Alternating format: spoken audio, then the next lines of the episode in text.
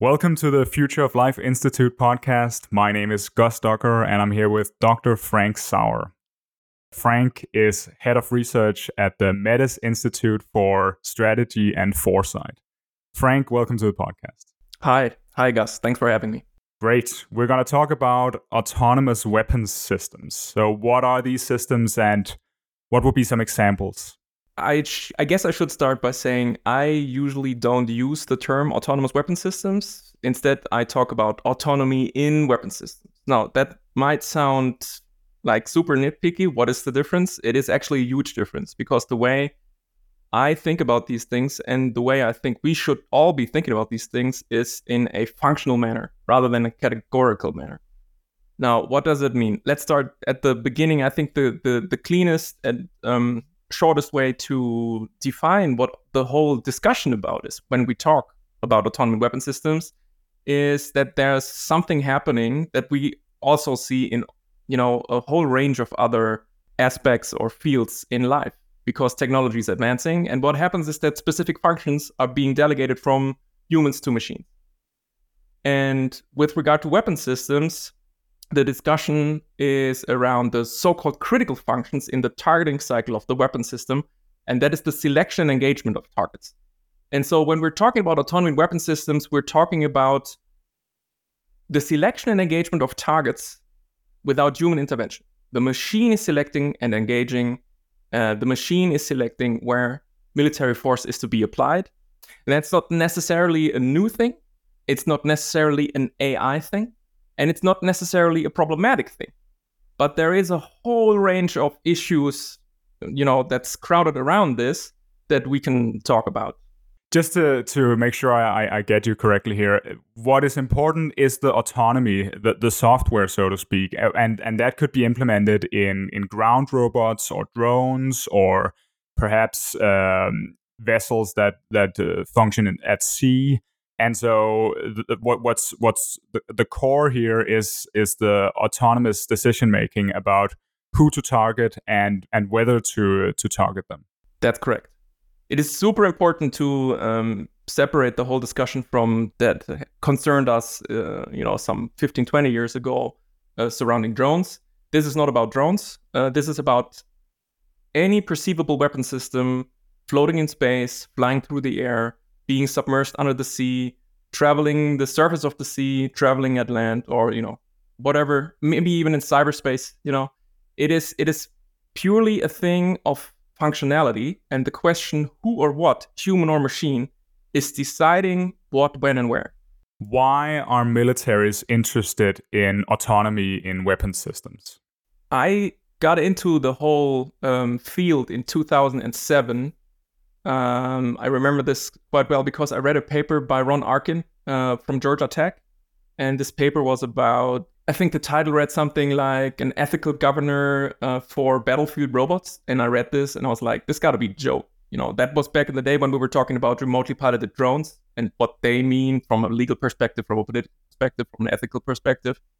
And you know, here Arkin is says, hey, we, we will do all of this via software. We will take the human out of the equation and his one of his key arguments really was that that would make war much more humane and uh, you know would reduce dramatically uh, the amount of atrocities and war crimes being committed.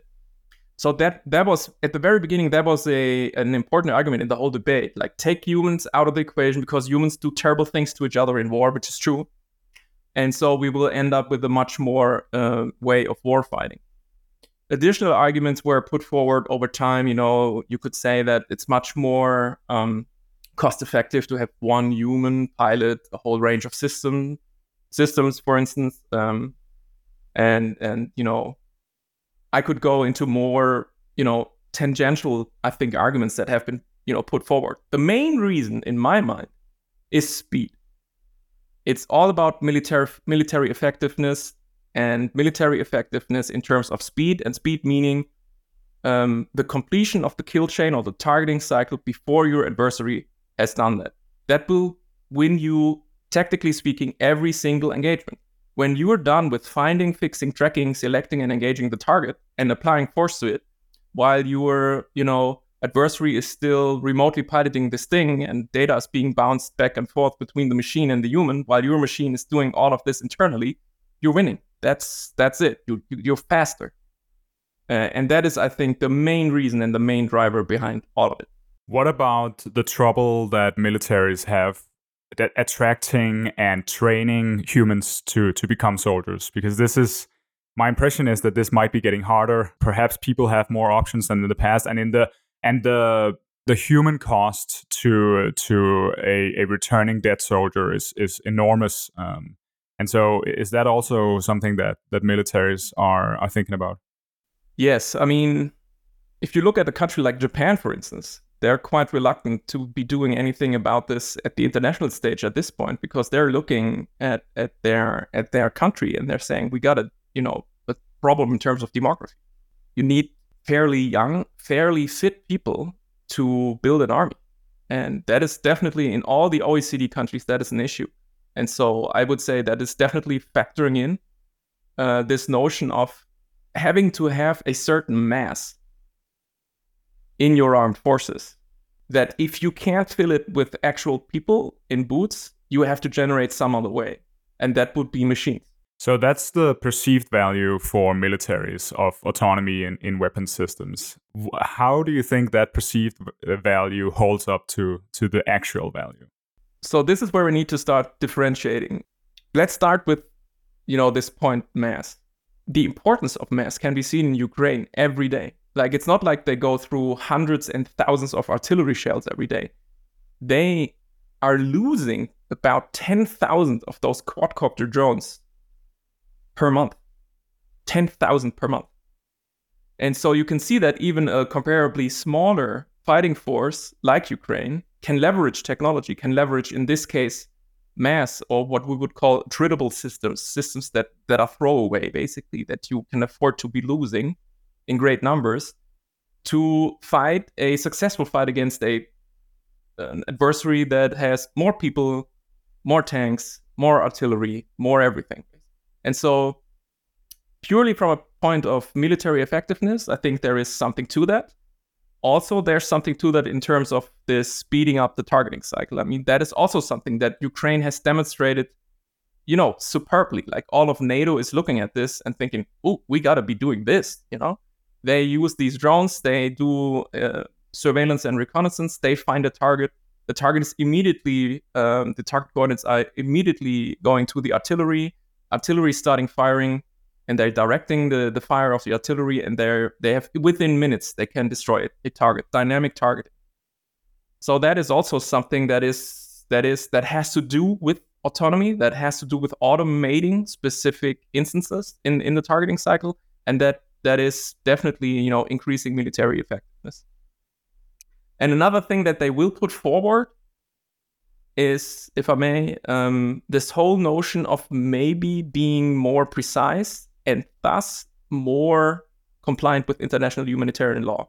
It's extremely um, important to be very careful at this point and to not conflate any of these things.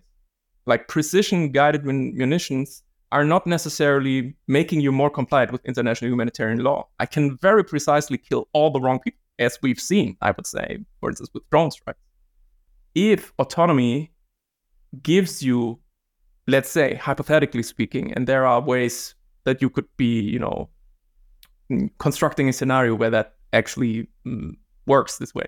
If autonomy gives you more precision, then precision gives you the opportunity to fight in a more uh, legally compliant manner. That is also an argument that I think you can't just wipe away and say, no, no, that's nonsense. If we were to say, like in a pro and con kind of way, those are the, the pros, then there's a whole bunch of cons, obviously, that go against this, that are ethical in nature, that have something to do with you uh, with uh, humanitarian law, and that also, um, you know, touch on the military reality on the ground in terms of controlling what your weapon systems are doing, blue on blue engagements, or you know, um, escalations that are unintended, and all these kinds of things. That's why we're having a debate. You know, we've had this debate for for in the UN at least for nine, almost ten years now uh, if all these things were just you know squeaky clean and easy and would you know be better for everybody across the board we wouldn't be debating Yeah, so there are costs and, and benefits. Uh, on balance, do you think militaries should want autonomy in weapon systems? It depends on what they use it for. I mean, as I said in the beginning, it's not new. The way I've been laying it out, this functional way of thinking about it, we've had had autonomy for decades.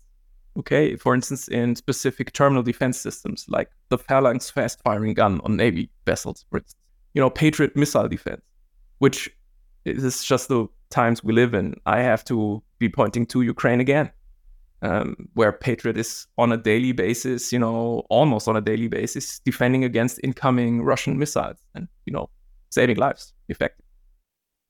And all these systems, Patriot, for instance, or Phalanx, they can be, you know, switch to an automatic mode where the weapon system is looking for targets, selecting those targets, engaging the targets which can go terribly wrong, as we've seen with Patriot and blue on blue engagements, for instance, 2003 in Iraq. What is blue on blue engagement? A fratricide or friendly fire when you fire at your own forces. Yeah. And so, as I said, we've had these things, we've had them for many years. I think they are um, valuable in terms of defending against material, missiles, mortar shells, artillery shells coming in.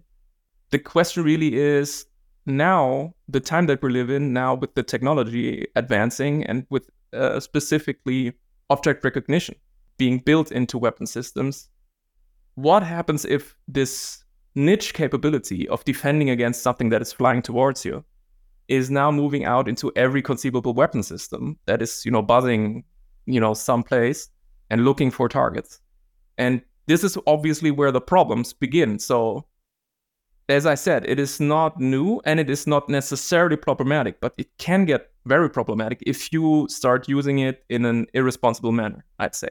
So, yes, to answer your question, militaries should want autonomy in weapon systems, but they should be quite careful uh, in the way they deploy them and the way they use them. And they we should be, you know, having lots and lots of debates, more debates, and good rules and regulations and specific prohibitions too um, with regard to how we use it in a responsible manner. There's a continuous development of autonomy. It's not like there's a there's a discrete event in which we can call this system uh, autonomous. And also, what, what I what I heard you say was that I heard you mention as positive examples of autonomy more defensive weapons, and as as negative examples more offensive weapons. Would would that be a fair uh, dichotomy to to be more worried about the offensive side? Unfortunately, no. If you you know dig deeper and you if you start to think about it a bit more then the whole notion of um, delineating defense from offense just collapses onto itself so for instance if you think about a counter battery radar for artillery for instance something like that a system that would detect incoming fire and then triangulate to know where that fire is coming from and that is coupled with you know, some effector that would take down the incoming munition and some other effector that might be able to reach that target. So see where I'm getting at? Like you have that data. The question is like, what do I do with the data? And if I feed it into that other system that would then immediately launch like uh, maybe an artillery shell or something to destroy uh, the point uh, of uh, you know origin from where the from where the the this you know weapon was fired at you like what kind of system is it? It's an is it is it automatic defense or are you already on the offense there? So it's not really clear that we can delineate it this way. And it's also in terms of, you know, blurry lines and delineations. This is super important, the thing that you pointed out. There is, strictly speaking, and I'm saying this like technically speaking, there is no such thing as autonomous weapon systems as a fixed category of weapon systems. We are not able, and we will not be able, to delineate this fixed category of autonomous weapon systems from the non-autonomous weapon systems. That's that renders the whole thing quite different from many other fields where we did arms control or humanitarian disarmament. Like I can give you, you know, a list of criteria that will pretty clearly delineate what an anti-personnel landmine is.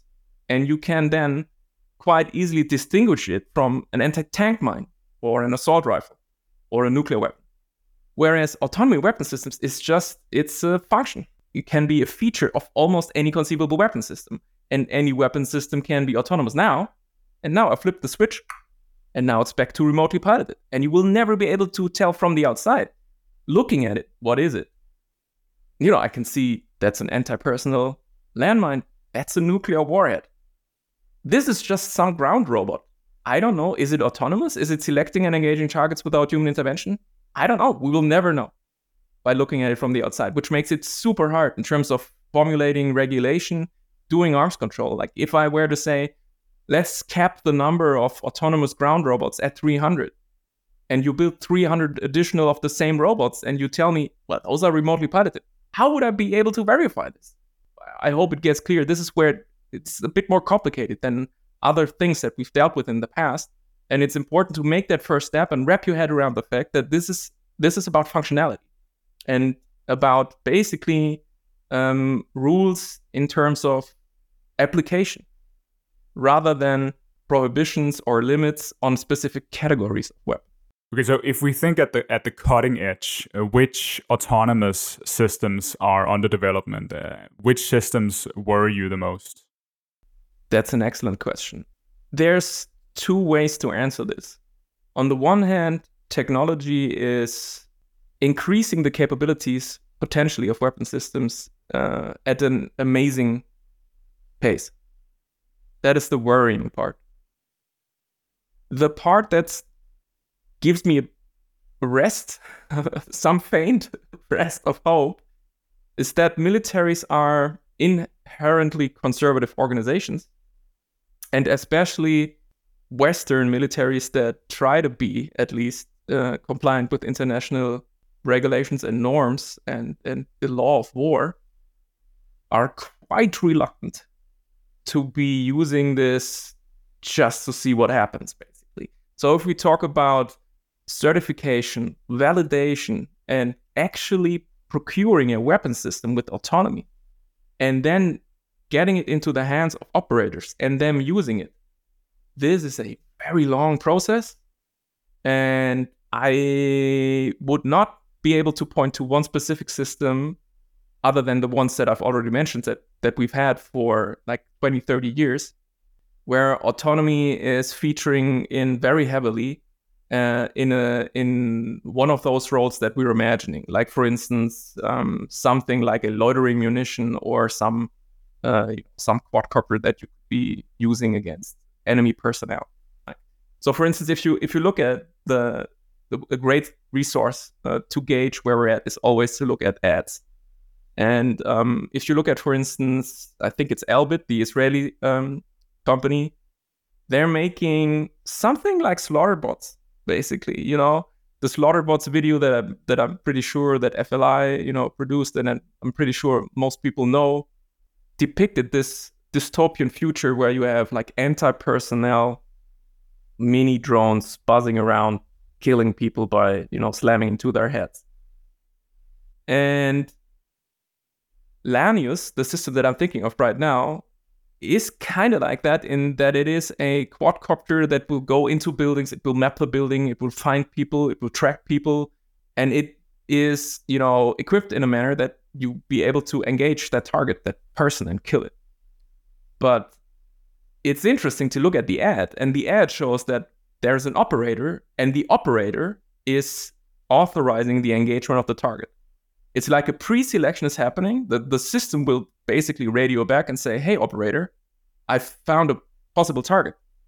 Is it okay for me to engage that target? And then the human is, you know, basically making an assessment and saying, yes, that is an enemy fighter rather than one of our guys or some civilian, engage that target. That is super interesting to me. Why? Because it, it shows kind of this proto norm is already working. Like people are already kind of hesitant about fully automating this entire kill chain. There's no reason not to be doing it from a technical perspective. It'd be easy. The system is detecting something that, you know, with 86.3%, it presumes is an enemy combatant, why not have it, you know, go all the way? It turns out we're quite reluctant to be doing this. That's probably like an interesting research project to approach these companies and talk to them and find out like why are you not doing it? It it turns out that there's not a lot of demand. Like when you talk to industry people, they will say, we could be doing it for sure. We're not doing it because our customers are hesitant. They don't really want that. and that tells me like there's already something at work. Like um, nobody's rushing into this. At least responsible people, I think, are still hesitant about rushing into this because they know so many things could be going wrong with it. When the drone is pre-selecting a target, it must have some uh, think some decision process in there. Perhaps we could imagine, and I, I don't know if this is uh, a reality now or will ever become a reality, but we could imagine a, a set of of uh, images of faces and a drone authorized to to find those faces in a in a in a war zone and then present those those uh, enemies uh, for a, a, human evaluator who then makes the final decision. But you know, as as you yourself have written about, uh, uh there is a in the pre-selection. There's also uh, decisions going on. Exactly, and uh, so I think this is a perfect point in time to say the system that you've described that would be on my prohibition list. So I mean, so far I think I've not really, you know, come out as someone who's like ban killer robots, simply because I think ban killer robots still is, you know, good idea, but simply because of the way um, we as a as a global community have learned about the way this technology is de- developing and the way that we want to formulate some regulation around it, we found out that just coming out and saying this is the the category of weapons that we want to prohibit is doing the work in this case. However, what you've described is fairly clear to me as something that should simply be prohibited. So it should not be brought into the world. The slaughter bots, basically, this the system where you have a biometric target signature that says all the white people in the room, all the female persons on the street, all the people with long hair, whatever with a certain gait, whatever you want to uh, you know put in there, that is purely uh, a weapon of oppression and a weapon to terrorize people with. I'd say I'd, I'd go as far as to say there is no military mm, value even in in having these kinds of weapons because this is the military's military's fight not like at least we did for the longest time and then you know we started targeting individual people with drones. And so over the last 20 years obviously a lot of you know has shifted in that regard. But generally speaking you would be fighting combatants. And it's not relevant if this is if this is combatant g docker or some other person. It is just a combatant and so i think we we'd be we'd be well advised to not be even building and you know fielding and using weapons that look for specific biometric target signatures to kill people with because you know that gets into the wrong hands and we will have all kinds of you know um, trouble um, that would be the pro- the prohibition part and and this is basically international committee of the red cross talking they have laid this out quite clearly and they said this is definitely the one thing that we should not be doing full stop and all the other things have to do with meaningful human control and other things that I'm sure we will get to in this conversation. But that's something, this notion of killing individual people by facial recognition, that's just awful.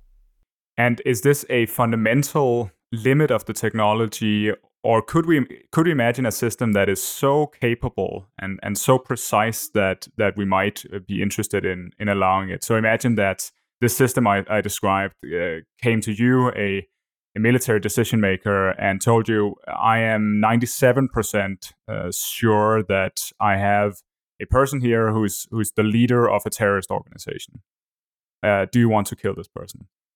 Is, so is it is it a, is it a fundamental limit or is it is it uh, about the technology being too brittle for us to to employ it in, in the way that I've described? Several things to unpack. I mean, if if we were to automate this and say at the 97% threshold weapon system, um, if you're at this threshold, just engage. I, I'd say we are in this, you know, territory that I described before, where I would say we shouldn't be going there. If you have a system that is looking if for specific individuals, and you want to say this is the general of the, you know, enemy armed forces, and we think we have found him. We have some sensors buzzing around there and it tells me, you know, 97%, and I have a couple of other people, and maybe I have some signals intelligence also that would corroborate this, then I think we're, you know, fairly clearly back in the realm of just warfighting, where you would be authorizing a strike on that target. But you've you have so, you had some you had some human judgment in there. You had humans looking at this. You're controlling the selection engagement of targets made by humans, and they hopefully have done their best to also, you know, get additional data on this rather than just saying tells me 97% this is the guy. The the other thing really is, and this is where it gets like quite interesting from from an ethical and legal point of view. If we were to build the perfect killing machine, which is just perfect at everything, it it will always know who's a combatant, who's a civilian. It will never misfire. It will do all the right things. It will function perfectly, 100% IHL compliant. Should we be using it? Or some would say, aren't we then, you know, under the obligation to use it to be more IHL compliant? Should we then just take all the rifles away from the stupid monkey humans they, who are making so many mistakes and just let the machine do all the killing? And this is really the question where this quicksilvery notion of human dignity comes in, and where especially I, as a German, we have this as the first article in our basic law, our constitution, human is about human dignity, where I get like really cold feet. I do know that we basically, um, again, differentiate at this point between Kantian people and European continental philosophy and then utilitarians. So if I speak to maybe even you know British American friends, even they they they'd be like, I don't get your point, Frank. If the system is better, we should be using the system. Like it it will give us an advantage. Less innocent people will be killed. What is your problem? Now the problem would be maybe from a legal uh, point of view, we stop having a an issue with the system if it works perfectly as described, because then it will be able to fulfill all the legal obligations. However, if we automate killing in this manner so that we're not even concerning ourselves anymore with who, one, when, and where is getting killed in war, are we just infringing on the human dignity of the people we kill because we reduce them to anonymous data points in some, you know, ginormous killing machinery? And, you know, we do know what happens if we dehumanize people, if we make them into just a bunch of numbers or if we give them animal names or stuff like that. So, as I said, there's a good reason due to our history in Germany why we have this at as the first rule of our basic law that human dignity must not and cannot be infringed on on ever. And so this is really another thing that gives me pause where I'd say I'm not against using autonomy, but we should still concern ourselves with what is happening in war and rather than decoupling ourselves from it completely which is quite dangerous in uh, in democratic society specifically because we are risk averse we are casualty averse and we've seen politically speaking where we end up if we completely remove the human from the equation uh, for instance by only be using drones firing missiles from the sky and you know no longer having any meaningful skin in the game and I don't mean we do have to be producing body bags. I mean we should be concerning ourselves with what is happening in war, rather than just, you know, pushing a button in the morning and then at the end of the day, you know, looking at a readout which tells us, you know, the 16 targets that were engaged at this point. That seems quite dystopian to me.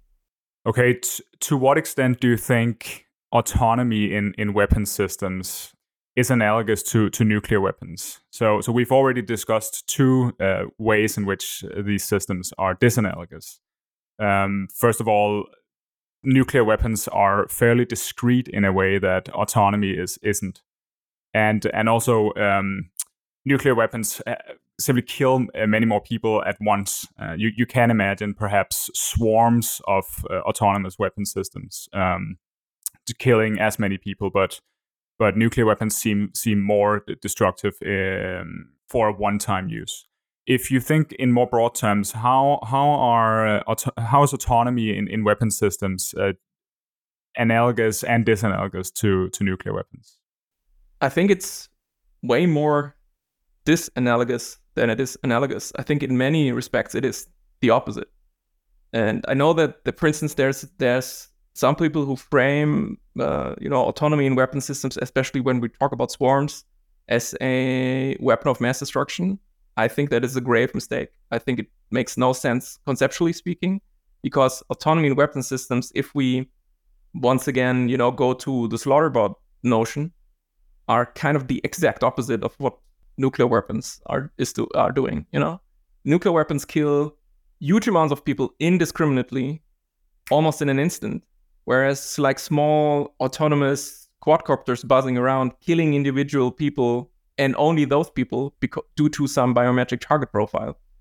That seems to me like the opposite of indiscriminate. It is highly discriminate. It may just be, it may just as well be, uh, you know, against all international humanitarian law and maybe just as well a war crime but it's just not the same thing. It's the the, the, some, the, the thing the actual thing that happens the killing is completely different. So that that would be my one point and, and also you know i've ranted about this uh, already at length. I can clearly differentiate a nuclear weapon from any other weapon a dirty bomb is not a nuclear weapon. A chemical weapon or a biological weapon or conventional weapons are not nuclear weapons. Autonomy weapon systems, as I said, you know, it's this functionality that is just, you know, in there, or maybe or maybe not, and that we just have to, you know, wrestle with to be able to use it in a in a responsible manner. It's just not the same thing. And so also, which gets us to regulation you know, I, I have a background, like my PhD was on nuclear weapons, on nuclear use, basically. Why did we never use nuclear weapons uh, after 1945? You know, lots of opportunities, certainly enough weapons to go around. so we could have, but we didn't. And so, you know, there's deterrence and there's the nuclear taboo and all kinds of things that you be, could be talking about uh, in, in that regard. And also, we did arms control. And we were able to do specific things like cap numbers, prohibit specific types of weapons, and we were able to clearly define them and count them. And again, this is just something that we can't do in with regard to autonomous weapons. So we we need to find new ways of doing arms control, rather in a qualitative rather than quantitative manner. It doesn't make sense to talk about proliferation in the same way that we talk about proliferation for nuclear weapons in in the in the case of of autonomy in weapon systems. Then correct. Yes. I mean, the, the notion of proliferation is a term I think that was, you know, drawn from biology and from cancer research, where you have like cancer cells, one cancer cell that is then proliferating in, in terms of like it's spreading cancer at specific points in the body. You will then find body uh, cancer in, in the liver, for instance, where it wasn't before. And so it, it goes from one point to other distinct points. That would be a good analogy to nuclear weapons because this is the way if we think of the A.Q. Khan network, for instance, the Pakistani network that spread weapons technology. It's like one source of origin, one or maybe two points where something ends up. And autonomy in weapon systems obviously is not like this at all. It is software. Uh, you can it's copyable at almost no cost. You can throw it into an existing technological ecosystem where you already have basically robots, things that sense, things that act. And so you just put in additional software that if you have to compute in the system, um, the system can do more, perform more more functions than it could before. And you don't need any, you don't need to be mining uranium or you don't need nuclear reactors. And yeah, it's just much, much easier. And so I speak of technology diffusion rather than proliferation because it just diffuses from every conceivable point does it make sense to talk about uh, escalation or a, an arms race for autonomy in weapon systems then? That is a hard question. It's way harder than you think um, because we've we've gotten so used to be using the term arms race. I, I fully understand why people are using it because there is clearly a rush towards more technology that in the end might enable autonomy in weapon systems in in militaries around the globe, right? So, you know, civil military fusion, sometimes it's called. So, for instance, the Pentagon will have offices in Silicon Valley to talk to startups. Hey, what are you doing? What is what is the research you're doing? What are you doing with uh, deep learning? Are there maybe products that we could be using that we could be like really quickly integrate into our into our own innovation cycle? China's doing the exact same thing. Russia's trying to do it. So clearly there is a run towards this because everybody feels like this is like the step from away from the horse to the internal combustion engine. This is just the new engine that will power everything we're doing. And so we need to be really fast to be adopting it because our competitors you might be overtaking us. And so there is this there is a race going on. That is correct. However, if you look at the you know the political science definition of what an arms race is, and you look at, for instance, uh, at things like overspending, I don't really see that. If you look at, for instance, again, example from Germany, um, after the Russian invasion in Ukraine in 2022, we decided to spend a hundred billion euros on our military, and we're not buying autonomous drones. We're buying fighter planes, chips, like basic military stuff. And and so if you were to say, are we in an arms race like the Cold War arms race where we're overspending and we're just, you know, spending 2% of our GDP just to build additional nuclear warheads that we don't need? We're not in that kind of arms race. Maybe in brackets yet, at least we're not in that now. But there's clearly this this rush and this sense of urgency around the globe where militaries are thinking, "Ooh, we got to get into this because this is the next big thing." Having said that, I don't know how deep we want to go into all, all, all these kinds of things. It is a an endless rock paper scissor game.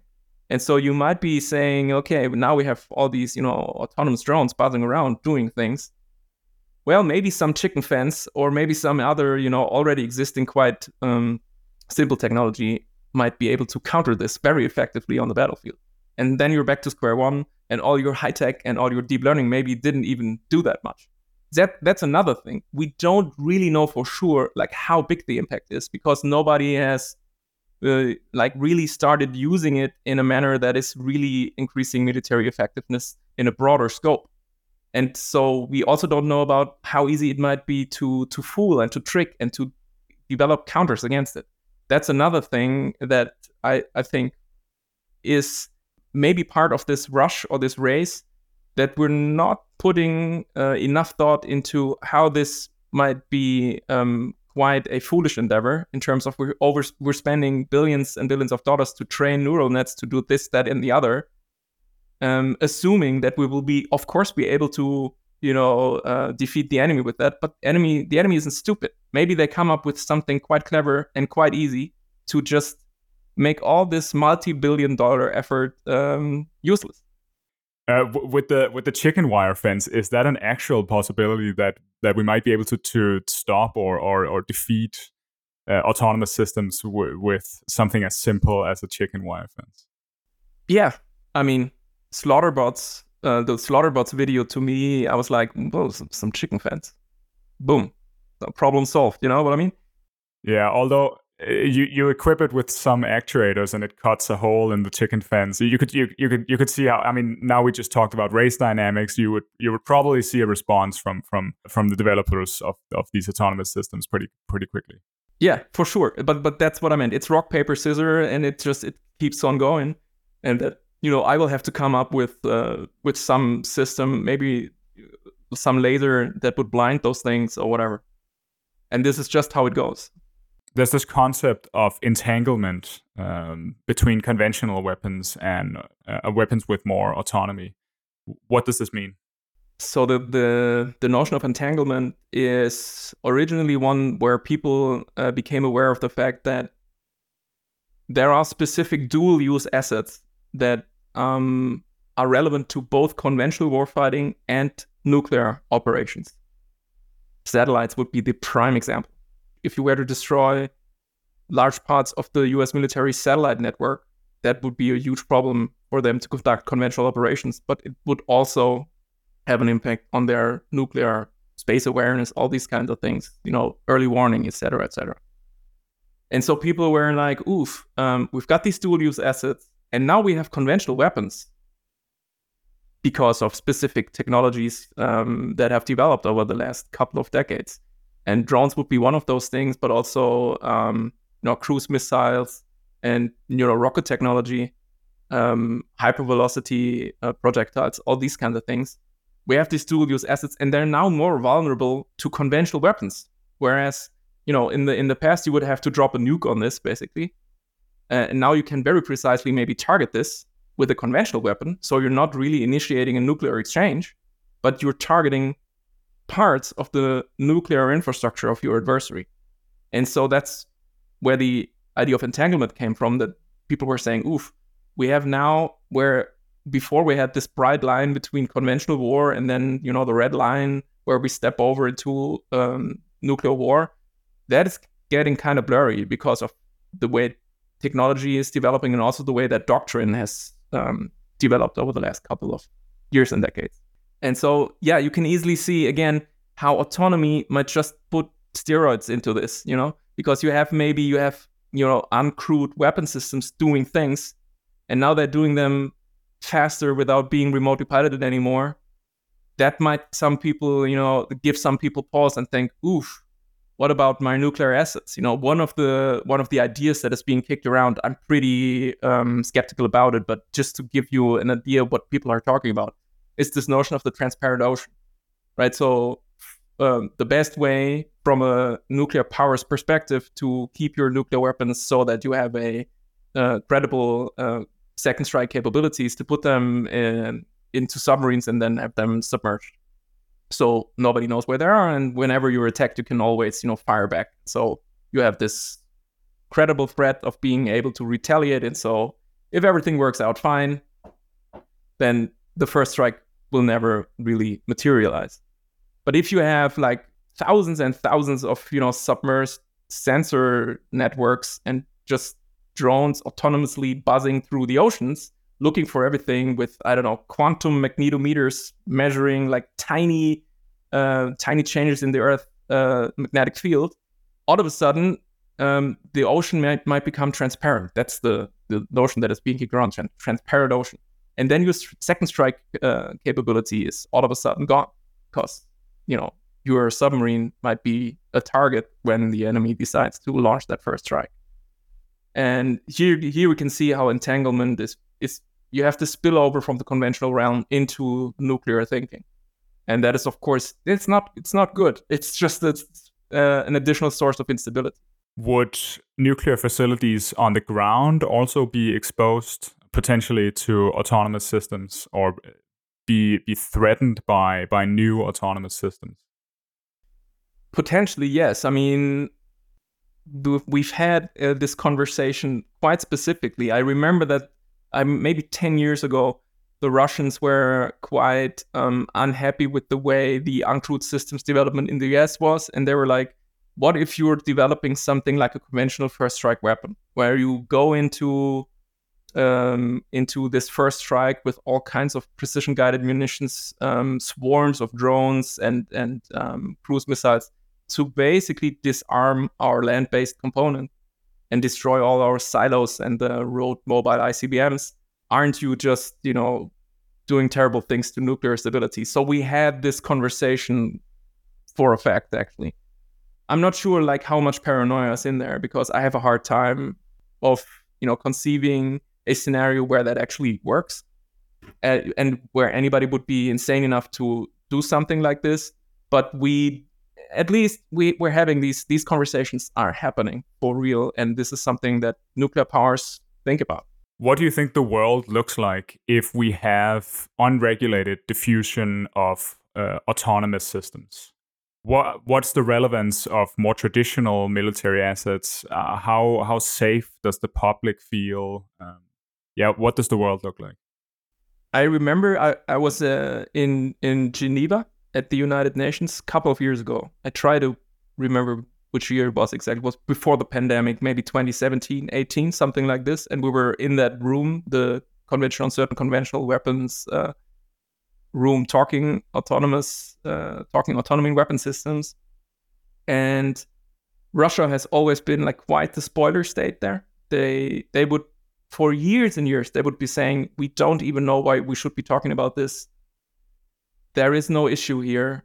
Existing international law is enough, and this is basically all all of this what you're talking about is science fiction. And a journalist approached me and she was saying, Yeah, just flew in from Moscow. We were at an arms fair. Have you seen this thing? And she saw, uh, showed me on her on her uh, smartphone a video that they took at the arms fair in Moscow where Kalashnikov, and you can look that up, it's on YouTube, they have an ad up, where Kalashnikov was presenting a turret with an with an object recognition system basically, which would look for silhouettes of people or or a truck and then open fire. And I mean, that was cl- quite jarring. Basically, the Russian delegation saying, we don't even know what you're talking about. And, you know, Kalashnikov at the same time selling this turret, with, which selects engages and engages targets without human intervention, which is, which is an autonomous weapon system firing at basically the silhouettes of people, of human beings. And so your question is like, what would the world look like? Well, if we were to be fielding these kinds of weapons, we would basically kiss goodbye international humanitarian law. Because never ever in a million years, no, I'm not going to say never ever, because you know, ChatGPT, all kinds of things, gener- generative AI, all kinds of things are happening uh, dramatically fast. So I don't know where technology is taking us.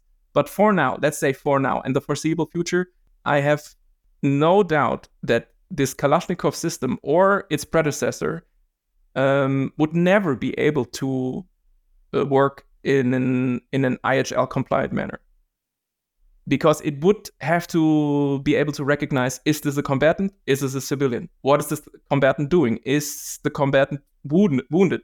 Is he trying to surrender? All these kind of things that machines are not capable of at the moment. And if we if we were to tell them, well, if the you know if the you know this combatant is waving a white flag and tries to surrender, don't fire, then I'd say, great, let's all you know get a white flag and then you know just overrun the enemy because all the weapon systems wouldn't be firing because machines are dumb. This is what worries me. It's not like the intelligence it's in the systems, it's how dumb these systems are. And yes, people make mistakes, but we don't make all the same mistake at the same time at lightning speed. And so stupid machines making terrible mistakes at lightning speed, that is what worries me.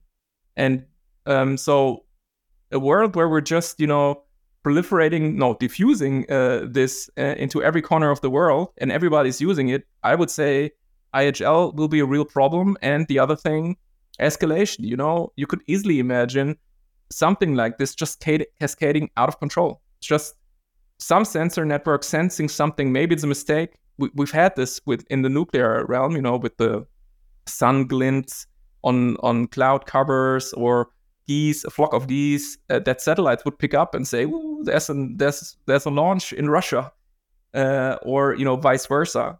And all these near misses that we had because we were relying on sensor systems and automated systems that would tell us what to do. And if we just you know automate this all through and selection and engagement of targets is just across the board feature of everything that we're doing, then we could be in a shooting war triggered by machines um, quite quickly, and nobody would be fast enough to be pulling the plug. And so this, this, these would be just two things that really give me concern. Where I would say, I'm not saying we shouldn't be using autonomy, but we need to be like real careful about it. How do you think autonomy changes the power balance between states? So here I'm thinking does it make it easier for states with traditionally weaker militaries to to defend or or engage states with uh, with stronger traditional militaries? I think so. Um, again, I think Ukraine is demonstrating this. Um, the way they've been using uh, drones for ISR and for uh, targeting purposes um, clearly shows intelligence, surveillance, reconnaissance yeah, it would be basically the first part of the targeting cycle, the finding, fixing, tracking. Um, they're doing this, um, and they are, you know, successfully beating back uh, um, uh, on paper, at least, you know, uh, much more a bigger fighting force. Let's say, you know, what this does to the balance of power, generally speaking, or you know, if we zoom out, is quite unclear. To be to be honest, I wouldn't venture to guess at this point because of what I was saying before. We're we're still which is a good thing because it gives us you know some more time to think about this and to put up some guardrails but we're still at the cusp of this i wouldn't be you know um, prognosticating in terms of well if china does this and that then in 10 years there will it's quite unclear also because of the fact that like i said some of those things for instance loitering munitions right that but that would be something that you you deploy, it goes up in the air, it hangs around, it loiters, waits for 20 minutes, 30 minutes, maybe an hour, looks for a specific target signature, say a Leopard 2 main battle tank, right? It finds this thing, it has an object recognition, it sees the, sees the target, it says, you know, we're back to the 97%, it says that's 97%, you know, I'm sure that's a Leopard 2 and not a school bus full of children. And so let's let's just say it, it is autonomous in the critical function. So the system goes, okay, selected, engage, and it dive bombs into the tank. And these things are nasty. We've seen this in Nagorno Karabakh, and we're now seeing it in Ukraine. Like um, the, especially the Russians have, you know, um, ramped up production of these loitering munitions, and they are terrible for Ukrainian armor five years from now, every fighting force will have some sort of short range air defense. So, you know, turrets, maybe lasers, may, maybe, you know, 10 years from now, microwave beams, I don't know, to just shoot these things down. If everything goes according to, let's say, plan or the way these things usually go, then this threat for for heavy armor on the battlefield right now will have stopped being a threat in five to 10 years because we will have developed countermeasures against this. And so, if you look at it from the autonomy perspective, you would be saying, well, these autonomous loitering munitions, they are terrible. They're making the tank obsolete. And I'm like, no, they're not. Give it five years and the tank will have some system going, and then, you know, this loitering munition will be gone. And it won't probably won't be an issue. Probably that turret will be autonomous the crew in that tank will probably not even, you know, be dealing with this. It will be looking, the tank will be looking for these kinds of munitions and it will autonomously defending against them. And the crew will be safe and the tank will be just, you know, doing tank things. So we're using autonomy to defend against the enemy's autonomy. Do you think th- is this a positive development? Can we avoid the arms race by developing uh, counter autonomy uh, systems? Maybe I'm not smart enough to see how we would be avoiding the arms race.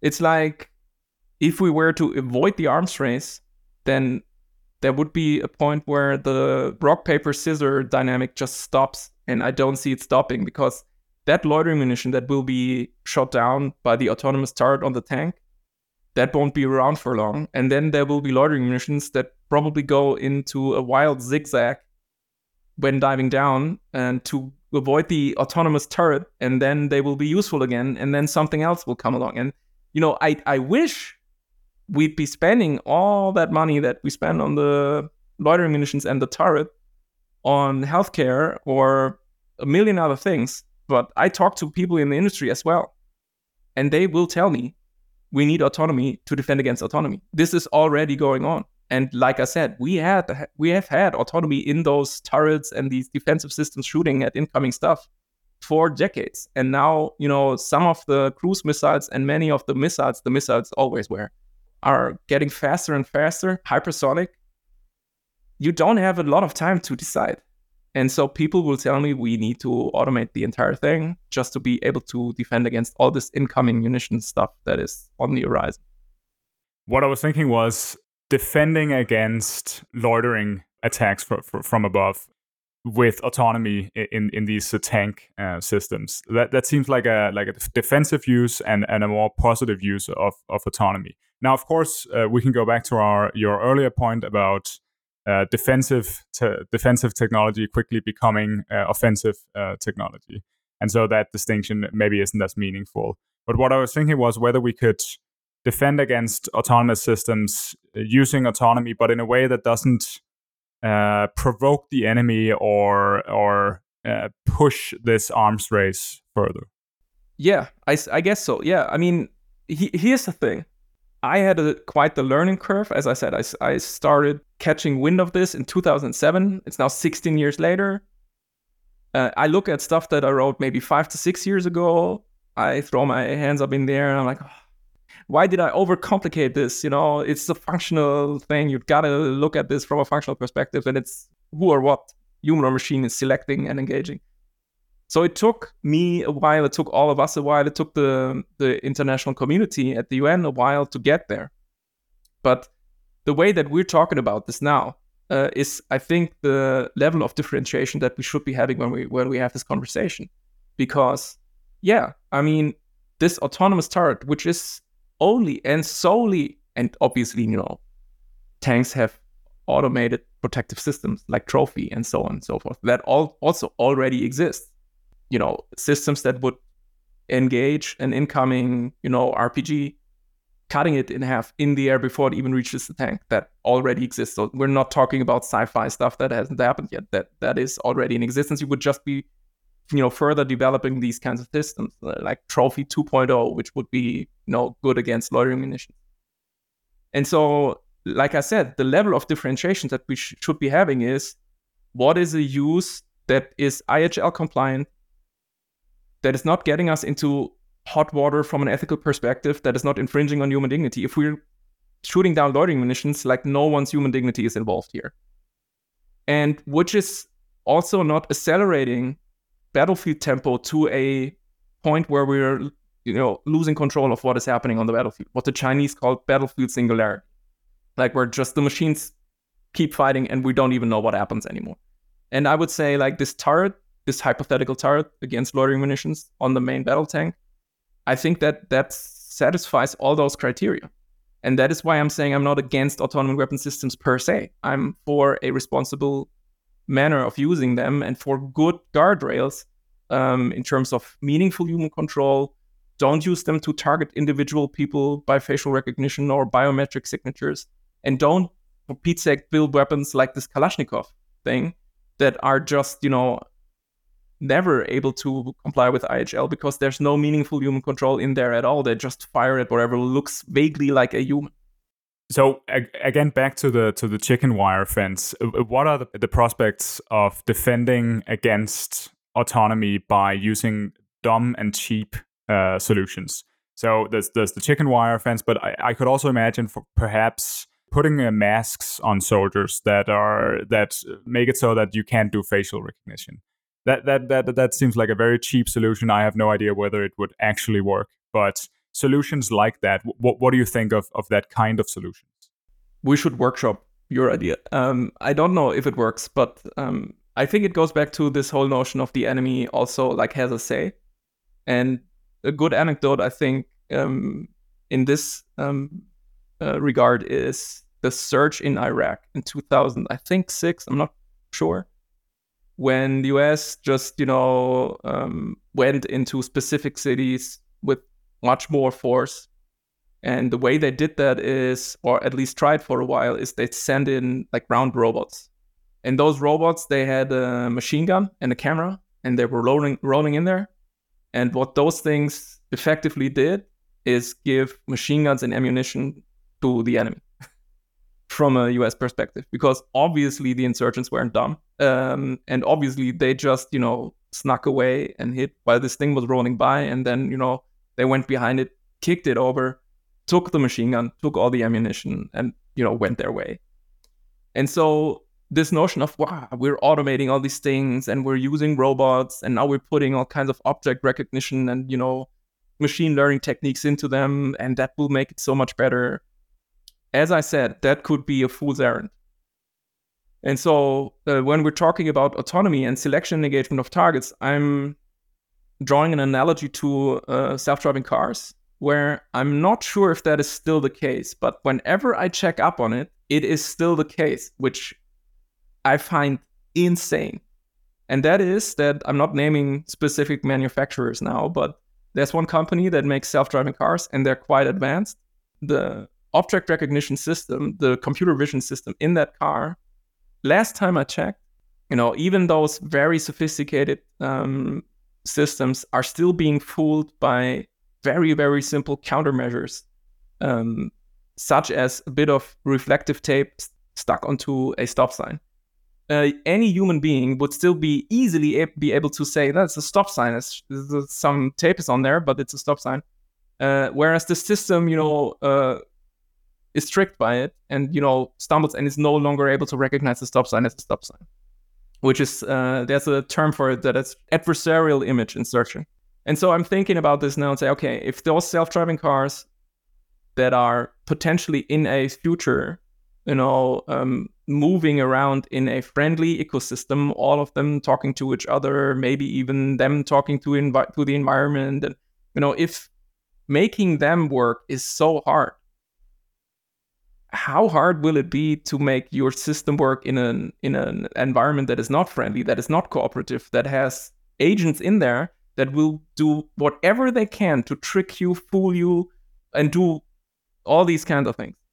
And so I'm thinking um, probably we're moving into a future where you are just you have a 3D printer. I wrote a short story on this, where basically um, there's a couple of soldiers. They're in a forest and they they they have an armored vehicle, and it looks kind of weird. The one guy says, "Why does it look so weird?" And he says, "Yeah, we we have this uh, 3 printed stuff that we glued on there.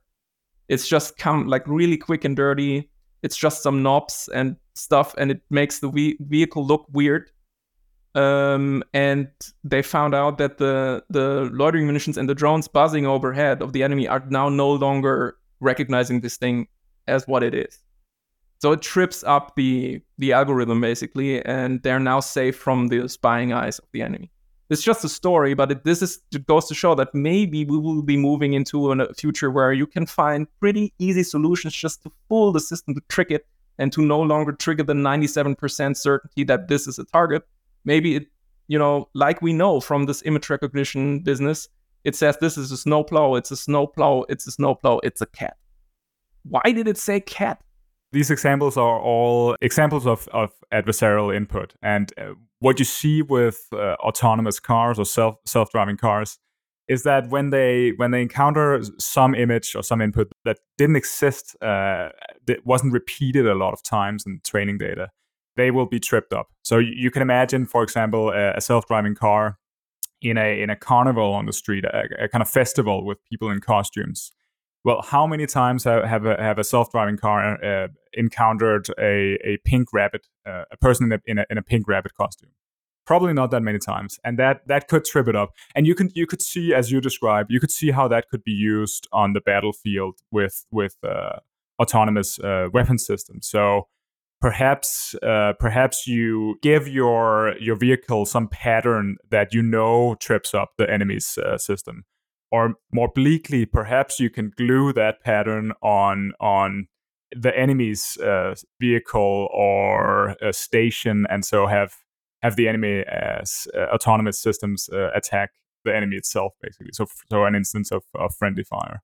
It's it sounds to me like you think this is this is pretty likely. I'm pretty likely. I don't know. Um, but it's definitely, I think, something that we should be aware of. And there's not a lot of people thinking about this. It's like all the political and military discourse is on this will be great, we will be using this, and it will give us these fantastic advantages. And I'm like, maybe, but you know, think one step further, what might an adversary be doing? So red team this.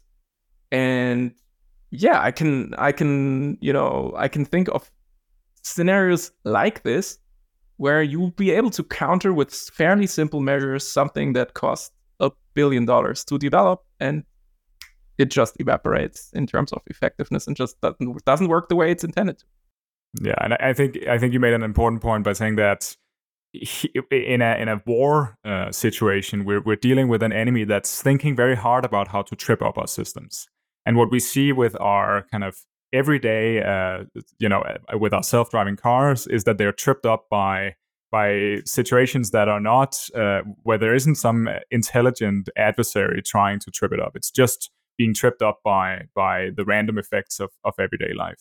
I mean, people people are getting like really creative in war. Like um, one thing that the Russians are doing in the minefields uh, is just to um, stack mines three on top of each other, so that when the mine clearing equipment gets in, which is you know designed to clear basically like one mine at a time to eat it up and absorb the force and then just keep rolling.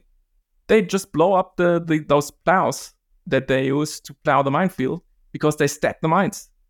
And well, now what?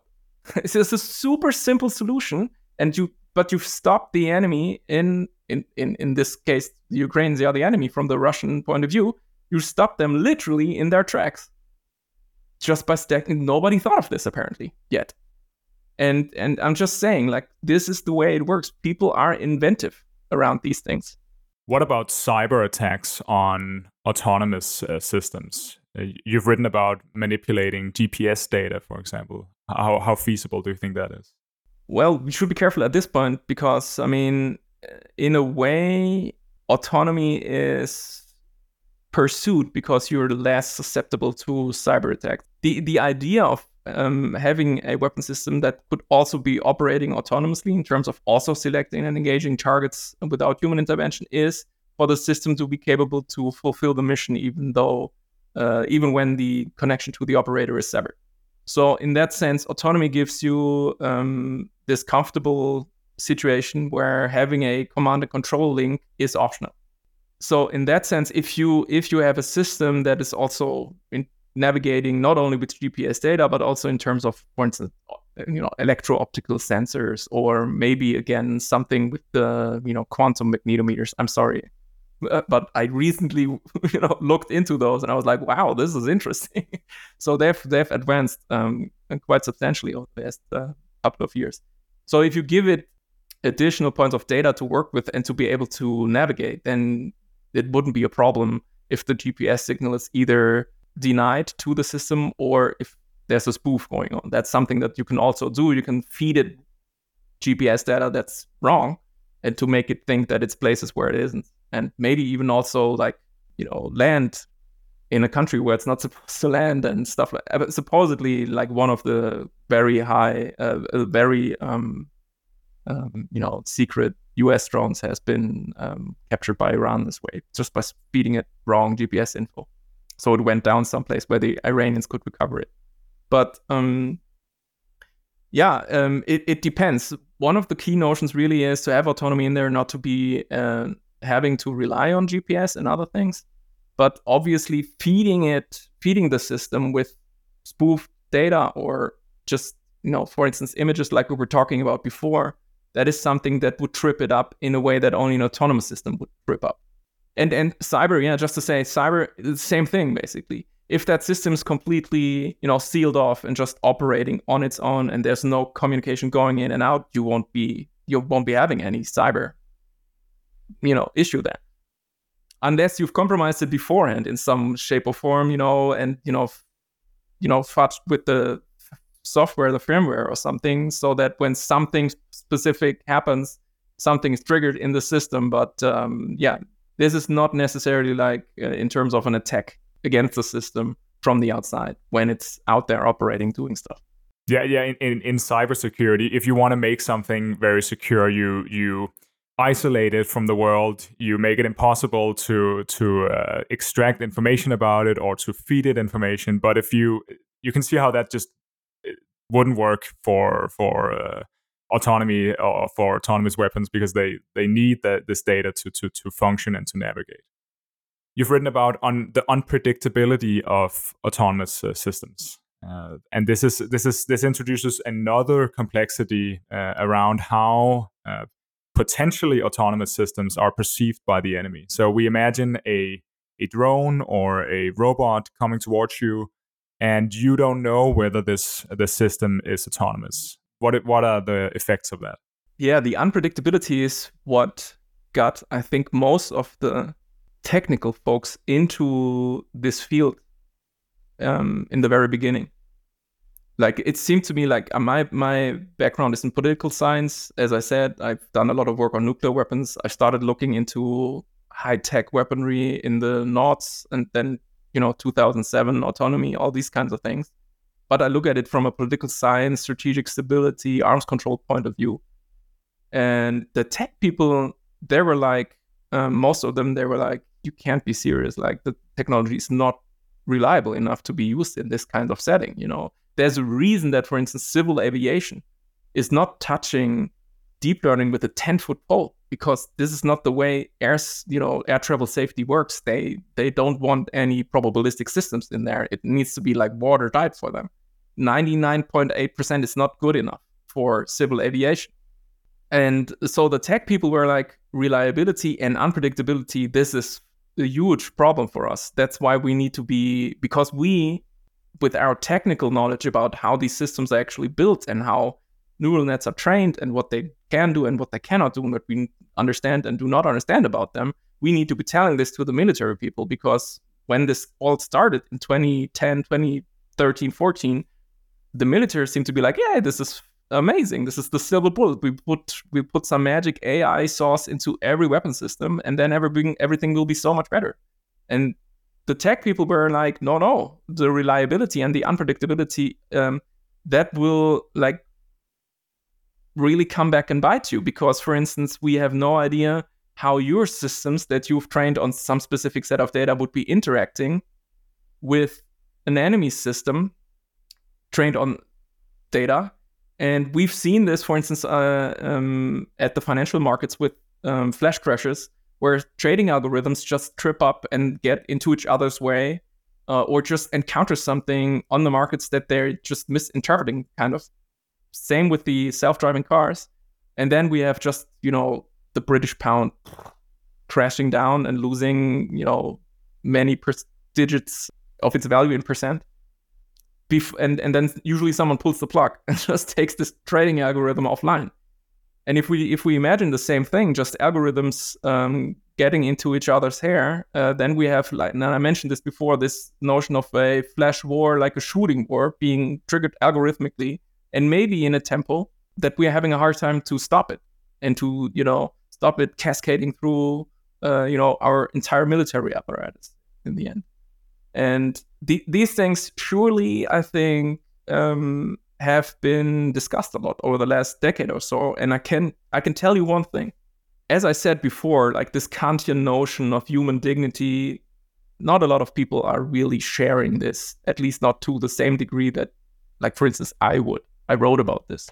But this notion of unpredictability, of delegating functions from humans to machines and the machines performing those functions automatically, autonomously, whatever you want to call it. And us losing control, this is widely shared as a big risk. And people know this in Beijing, in Moscow, in Berlin, in Brussels, in Paris, and in, in Washington, wherever you want to go. This is what gives people the creeps. And so that that would be, especially in the time that we're living in now, like everything is quite polarized and you know the international situation is tense at the moment. You need to find specific um, points of like a common denominator like points of convergence where everybody can at least have a minuscule agreement on that on where the problem might lie. And this is i think where most people can agree on that. We're getting into potentially strategic instability, hot waters of the way we've never seen it before if we're rushing into this without the guardrails and uh, the control mechanisms in place and just automating things um, that then you know become runaway systems that we can't um, control anymore. Are we likely to trust autonomous systems too much? There's uh, there's this concept of automation bias uh, in which we we trust the decisions of uh, autonomous systems t- too much. So, how much of a problem do you think this is? It's definitely a problem because we've seen um, the results of it. Um, I mentioned this before in 2003. A US Patriot battery in Iraq um, shot down two friendly airplanes, an F 18 and a, I think, Tornado, British Tornado, and an F 18, uh, US F 18 in the end, there's a great report on this by a person, written by a person who knows the Patriot missile defense system better than probably any other person on the planet. And he says that he was not surprised by this um, because the problem that you're dealing with is you have this, you know, crew of operators operating that system, and it's 23 hours, 59 minutes, and 59 seconds of total and utter boredom. And then there's this one second of sheer terror where you need to be deciding what to do. And you will be under a heavy pressure to just do what the machine is suggesting. And that is automation bias, basically. You've trained it, and in all the training sim- simulations, the machine was always right. And you know, you, when the light was green, you pushed the button to shoot down the the enemy aircraft or the enemy Scud missile, whatever you you know uh, have, and the system works and it's great. It is it is a big problem um, if we were to you know uh, be implementing this kind of automation across the board in many many more systems. And there's no I probably there's people who are experts on automation bias and this you know the ergonomics of human machine interfacing I've I'm not an expert on this like at all. I've talked to people who do this and who deal with this. It seems like there is no be all end all solution to this. But it is in the end a question, I think, of training and of yes, I mean UI design and basically trying to make the machine talk to the human in a way that um, makes the whole human machine team less susceptible to stuff like this. But it's definitely it is definitely a problem. And the, the situation is also inherently difficult, e- even with the best uh, UI design and, and setup for, for extracting the, the, the best decision making from humans. I would say, you, I mean, you're, you're making decisions uh, with uncertain information and under enormous time pressure. As you mentioned, you, you may have, maybe have a minute to decide. Uh, say the system, you know, we, we discussed 97% uh, previously. Say the system presents you with there's a 97.256% probability that this is the enemy. Now, now you're you get the impression that the system is much more precise. Uh, you think, okay, if it says 97.256, then it's definitely not 40%. But yeah, this would be an example of, of bad UI. If, if in fact, as I would, would say, it's, it's overwhelmingly likely the system is not that precise yeah, what what do we do about this, if anything? Um, I mean, the the the approaches that I have seen um, that I found, to be perfectly honest, a bit underwhelming, were that you know the, the problem was discussed, and people came in and they were like, oh, well, we're going to we're going to be using explainable AI. And I was like, okay, you know, what does that entail? And you know, the answer was heat maps. So you would you would you would have an object recognition system, and it would tell you 97%, you know, this is a S400, you know, enemy uh, air defense system. And then you could basically push a button and then the system would d- display a heat map telling you which parts of that picture it uses to come to this conclusion. So that the human looking at this would then have maybe an inclination of all it's drawing this conclusion from looking at the trees in the background you know this weird image recognition stuff that happens. And then you know the human may, maybe might be able to say hmm maybe it's not 97% maybe this is just you know a, a lorry like a truck with logs on it which kind of looks like an s400 but the system got confused and it's looking at the trees stuff like this. And I I was like, if that's you know the best we can do by leveraging explainable, explainable AI, showing this kind of heat map, I'm not sure like we've really solved the problem. Um, and also one of the things that you know uh, people will always impress on me from the military point of view is that don't have time. People in these situations do not have time to look very carefully at this heat map and you know take 30 seconds to think about this. Yeah, we don't we don't have it figured out. The only the only thing that I can say is that this gives us all the more reason to pump the brakes and not be rushing into this and maybe come up with good guardrails first before implementing these these things and trying to uh, trying to you know use them.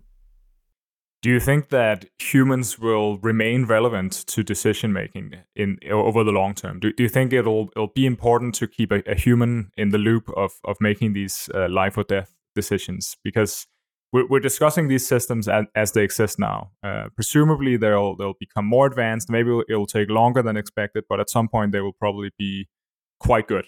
Uh, there are areas of, of life that that is automated now, and we would we wouldn't dream of of uh, having a, a human uh, do certain jobs now. Over the long term, should should humans remain uh, in the loop of these autonomous systems? I think the first uh, thing that I would say is that the in the loop, on the loop, out of the loop terminology is not really up to snuff. So I'm not using it anymore um, because the whole notion of having a, a, system under meaningful human control that is basically the state of the art, conceptually speaking, um, uh, in terms of like how we're talking about this, does not mean a human in the loop or remotely piloted. Meaningful human control um, um, can mean full autonomy in the weapon system. So it can mean that the whole human machine system is set up in a way that the human is not, no longer performing any of those functions in the targeting cycle. The machine is doing all of it.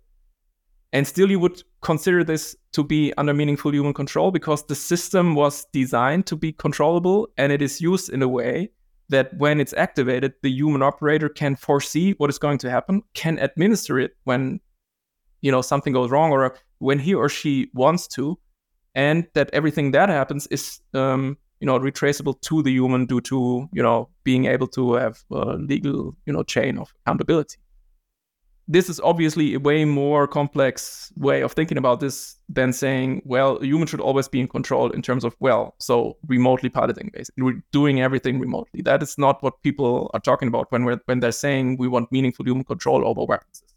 The question really now is like, how do we do this? And the answer is we do it in a differentiated, context-dependent manner. So let's stick with this notion of defending against incoming munitions say you're a you're a navy frigate now and you're on the high seas and you're scanning the horizon and you, you know what's around you and there's most definitely no bus full of nuns.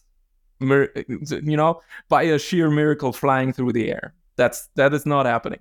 Uh, let's now let's say there's a couple of contacts coming your way like very fast and this is probably a bunch of anti-ship missiles. It would be i think arguably a very good idea, in fact, to then flip that switch and have that frigate autonomously in, in that way defend itself against all these incoming targets and save the lives of the crew. And you would consider this to be under meaningful human control. You would know what would happen. Um, you would be able to deactivate at any point in time. And if something were to happen, and it's, as I said, quite unlikely, it would be clear like who's responsible because we had the proper tactics, techniques, procedures, and regulations in place if you have a similar system, and the, the US, for instance, they explained this once at the UN in, in Geneva, um, they have a system similar to Phalanx, which they use on Navy vessels, um, which they use uh, on a trailer basically for land operations. And they would park this in front of a forward operating base. And they took out the option of even putting this into fully autonomous mode because they were saying it's way too dangerous you know, there's so much cluttered stuff. Like people are walking by, maybe there's a boy on a bike, now there's a football, there's birds in the air, there's all kinds of things are happening. Maybe there is the, the bus full of nuns driving through the through the you know through, through that whole scenario. And so you need a completely different set of rules to operate this thing to have it under meaningful human control. And lastly, you know, if let's say you're uh, infantry in an urban environment and you're using some something like this, what I mentioned before, the Elbit Lanius system, that some quadcopter that is also has maybe some explosives or some weapons to kill people with even.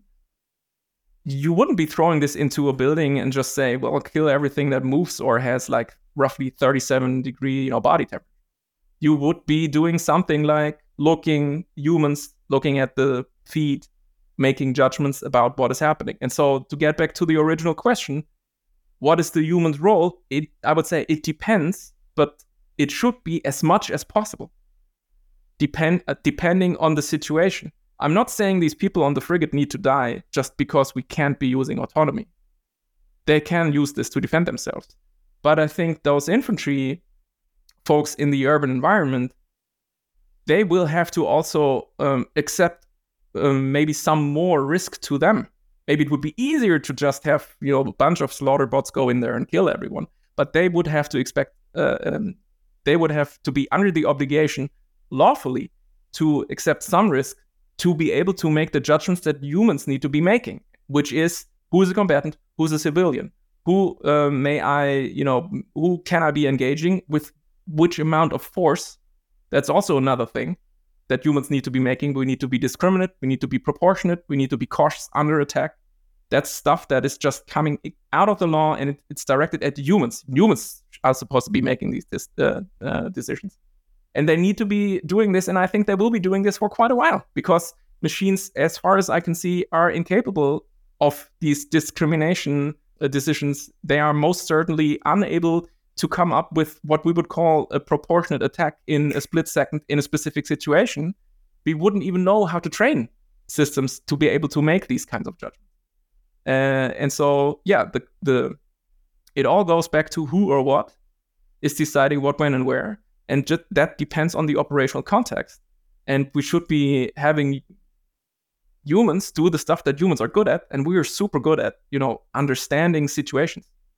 Um, rather than just recognizing uh, objects in an in an image, we know what happens. Who, what is he doing over there? Why is she running out of that house? A machine will not understand. We have an immediate notion of what is happening, and humans should be doing this. And we can automate other things, stuff that you, that machines are good at. And so it all goes back to there's no really black and white, super easy answer here. It is complicated, but it's not too complicated. I think we can figure it out. We've figured out other complicated stuff in the past, and we've come up with rules to make it work in a way that we would say is, you know, compliant with the law and, you know, in line with our ethics and is not getting us into extra risk yeah, we can imagine looking at an enemy uh, and then having to make the decision. Okay, is this is this enemy intending to to surrender? That that's extracting information about the intention of a person in an image is is probably beyond the capabilities of of uh, current autonomous systems. But it it's very much something that that humans uh, evolved to do. There's a fantastic picture. I saw it in one of those image recognition papers and it's it's um it's like a backstage, like a hallway, and it's Barack Obama and a bunch of other people in his. You know it? For listeners, this is a this is an image where Obama is playing a prank on another. Uh, I, I am guessing official, uh, so government official, where where Obama is leaning on the way to make the, the the person way more than he actually does. Exactly, and and everybody's laughing in the picture, and it's like you look at this and you immediately get the get the prank, you get why it's funny, you get why everybody's laughing, and it's just it's a fun picture. Ask a machine what is happening in that picture. Yeah, you won't get a good answer. Although I will say, I think uh, we can try to to to feed that image to to a large language model. Yeah, uh, in in the perhaps near future, and and things might be different. Here might be a good place to distinguish two phrases. Uh, this is a bit of legal terminology. So we have meaningful human control versus appropriate uh, appropriate human judgment. To to outsiders, this this sounds like this is probably the same, but perhaps you can explain why why context matters here and, and why these phrases are actually pretty different. Uh, they are, uh, in fact, quite different, and uh, it's also the second phrase is appropriate levels of human judgment, even. So it makes it makes it even more, um, I'd say, abstract in a way. So um, the US was quite early with regard to all of this. Also, in terms of putting out regulation, they have a document uh, with the number 3000.09 called Directive on Autonomy in Weapon Systems. And they issued this for the first time in 2012. And now they are, I think, in their third re- revision of this document. And this notion that you laid out, this appropriate levels of human judgment, is still very much um, like the Archimedean point in the way they think about this. Like every but everything revolves around these appropriate levels of human judgment. The notion is kind of the way I described it before that humans do human things and machines do machine things. And the way the doctrine thinks about this is that um, we will keep this in a way that is IHL compliant and a responsible way to deal with it by making sure that we have appropriate levels of human judgment in that whole system and that basically starts with the with the conception and the ni- initial designs of the weapon system and the prototyping and the you know procurement and the certification and validation and in the end the actual use of that system and people looked at this for, and, and they were like that's a bit too vague for my taste. Basically, they were saying, what are these? What when do we know when human judgment, whatever that is, um, is appropriate? At which point? And how is the human judgment being fed into that system? And so that is how meaningful human control basically came about. That people were saying we need something that is more specific and mm, impressing on on everyone that we we want the human to be in a stronger role in this human machine relationship that we're talking about which is what we're talking about because we're not talking about a category of weapons we're talking about functions and who's doing what. And yeah that that that's how it came about meaningful human control um, which kind of at the beginning was like an empty signifier. I perceived it as something that wasn't fully fleshed out when it was put out but it is it's it's just um, it turned out to be a very useful concept because the more people thought about this that we want okay we want the human something do we want human judgment ah, maybe judgment is is not really enough maybe we want control okay we want human control now what kind of human control do we want well, we don't want the human to be sitting in a booth looking at a screen, and whenever the screen turns green, we want the human to be pushing a button. We, we don't want a rubber stamp. Exactly. We want actual, like, meaningful human control. That's what we want. We want humans to be understanding what it is that they're doing. And so this is kind of how it came about. Um, and this is how meaningful human control is conceptually speaking a, a stronger idea putting more emphasis on the human role in the human machine uh, interfacing um, and how it separates from appropriate levels of human judgment. Um, and then you know all the rest came all the rest came afterwards like this the things that i was basically listing before when i was saying needs to be um, foreseeable what happens. The system needs to be administrable. There needs to be traceability for to be human uh, legally accountable. All these kind of things control in use control by design those came afterwards. This is when like research groups uh, groups and and you know just different um, groups and people working on this came up uh, with ideas how we how could we flesh out meaningful human controls so that it is actually in the end in specific operational contexts applicable and so we can we can make it so that the human machine team is working in a way that we, we would say from the outside okay the system as a whole is under meaningful human control Perhaps we should discuss the political possibilities here. So, w- w- why is it difficult to, to regulate autonomy uh, if, if we think internationally? I think one of the reasons um, should be fairly evident from our conversation that we were having. It is a bit more complicated than, for instance, counting nuclear warheads. We, we might say that's complicated enough to count nuclear warheads. Yeah, it is i mean uh, also doing it in a way so you can do verification without giving away any of the secrets so you would make the yeah that's difficult stuff but you probably won't have as hard a time agreeing on what a nuclear warhead is um, and so that part definitely is easier compared to everybody agreeing on what we're talking about when we're talking about autonomy in weapon systems and I know this for a fact because I was at the UN from the from the get go, and in the beginning, people were talking about drones, and then for a while, we were talking about Terminator. And then we were talking about the category of weapons, and nobody was able to define what this category is. And then finally, you know, ICRC and, and some other, you know, strong voices, they were saying, well, it's about selection engagement of targets without human intervention. And then it dawned on everybody, well, then it's basically a functional issue. So we need to be thinking about this in terms of the functionality and who's doing what. And so that took a while. As I said, took took me quite a while. And um, the the process in the UN is, I think, super valuable and and great because it gave this learning opportunity to everybody, to the states, to civil society, to academics. And so we learned about this, and we are now where we are, which is we kind of know what it is that we're talking about. We also know what we should be doing about it. I, I was saying we can regulate if we if we were to say we want meaningful human control, depending on operational context. Obviously, the finer you, you can you have to granulate this like finer and finer depending on what it is that you're talking about like the frigate or the infantry peeps in the in the urban environment.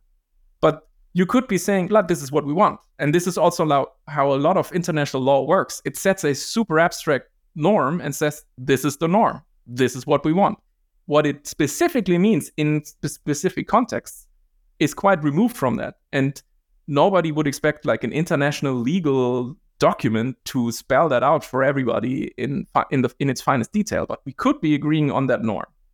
Now, why don't we? Why is it so hard? It's not because we haven't understood at this point what it is that we're talking about, we have. If you meet people who in 2023 say, well, we haven't defined what a lethal autonomous weapon system is, you can say, well, either you have no idea what you're talking about or you're trying to stall the process. The, people will still say this in the UN, and you know that you're just doing it to just pump the brakes, so we're not getting anywhere.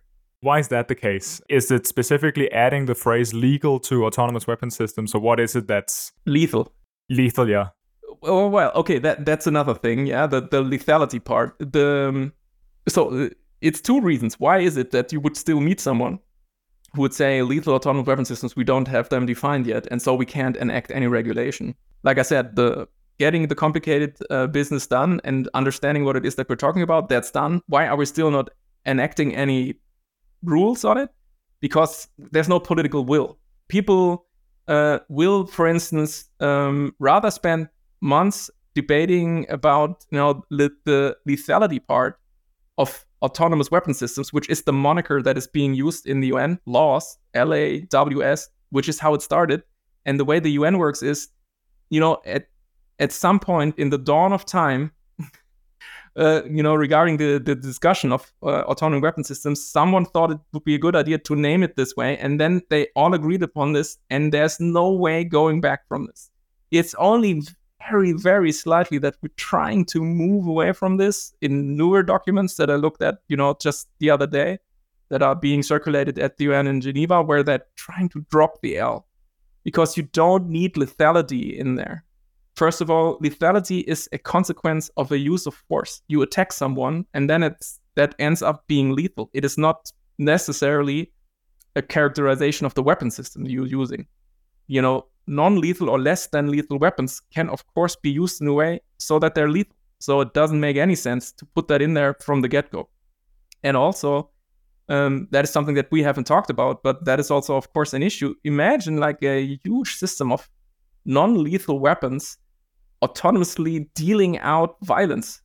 Something like a social scoring system coupled to a drone swarm where if you jaywalk, you immediately get tasered by a drone autonomously. Like this is this is a terrible oppressive thing, and it is autonomous in uh, uh, autonomy in weapon systems. But you know, no one would be saying, "Well, that's okay because it's not lethal." Of course, it's not okay. It's a terrible, terrible notion. So you don't need the lethal part. The the AWS part of the laws part uh, moniker, the AWS part is fine as long as you translate it as, uh, as autonomy in weapon systems.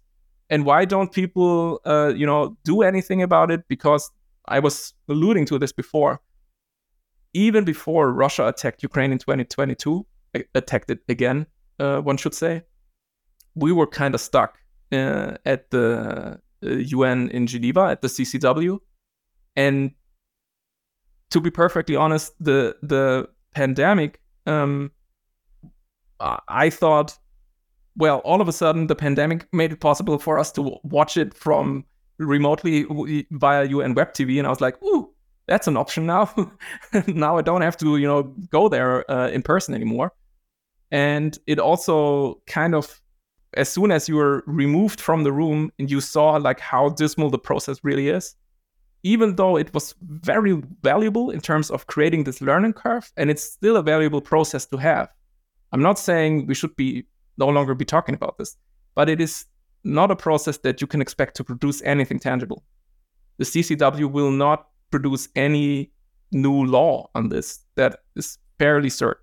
Wrapping up here, uh, the final question is uh, where are we in the process of regulating autonomous uh, weapon systems? What are the prospects of uh, getting uh, some form of, of norm or prohibitions established maybe a treaty maybe maybe via soft law what do you think so it's not as bleak as uh, maybe it, it, sounded when I was sp- speaking about the process at the CCW and how terribly stalled it is there. Um, because there is stuff happening at the UN General Assembly First Committee in New York. There will be a resolution, hopefully, um, that will be uh, not a huge but an important step because uh, while it's not necessarily opening up a new forum for this, it will task the Secretary General to do additional things on this and just give civil society and and you know other stakeholders in this process an additional lever to pull on and say we need to be doing something about this. And and if the SecGen, for instance, came back and were to say, I recommend the international community to be doing something about this to open negotiations that would, you know, make this lever even more powerful and we could maybe, you know, get states to finally sit down and talk about uh, the issue with a bit more substance. I mean, that's something that most people also, I think, don't understand. We have never negotiated this. It's just been talked about. So everything that has happened in the UN was just discussion. Nothing is really under negotiation in terms of we're negotiating rules or binding treaties or new international law. And so um, I'm not without any hope, but it is a marathon and not a sprint. I think what needs to be done is clear. Um, we kind of put it together in our conversation quite nicely. I think there's just a thing that should be prohibited that would be weapons that select and engage targets without human intervention going after specific biometric signatures. That would just something that I would outlaw. And if we were to come up with binding rules, they should say uh, in a very abstract manner no weapon systems that cannot be put under meaningful human control. That is, in its most abstract sense, which I think the international community should be agreeing upon. And as long as that is not possible because specific states just do not want to move forward on this even an inch, I think it's important to just um, have domestic process on this. Like I've been active in Germany trying to tell people, hey, we can we can do something. We can have a doctrine. We can have a, like an official document saying the German armed forces, the Bundeswehr, is going to use this in this and that and that manner, but we will never be doing this, that, and the other. And then maybe compare this to what the French are doing and the Dutch are doing and the Brits are doing and the US are doing, and maybe come up with good, you know, best practices also to give to to help build this what I was calling before like this proto norm. People know that you just don't rush into this. And to flesh out this proto norm and give people a more and more um, clear idea of how we can be using this and the things that we should definitely avoid.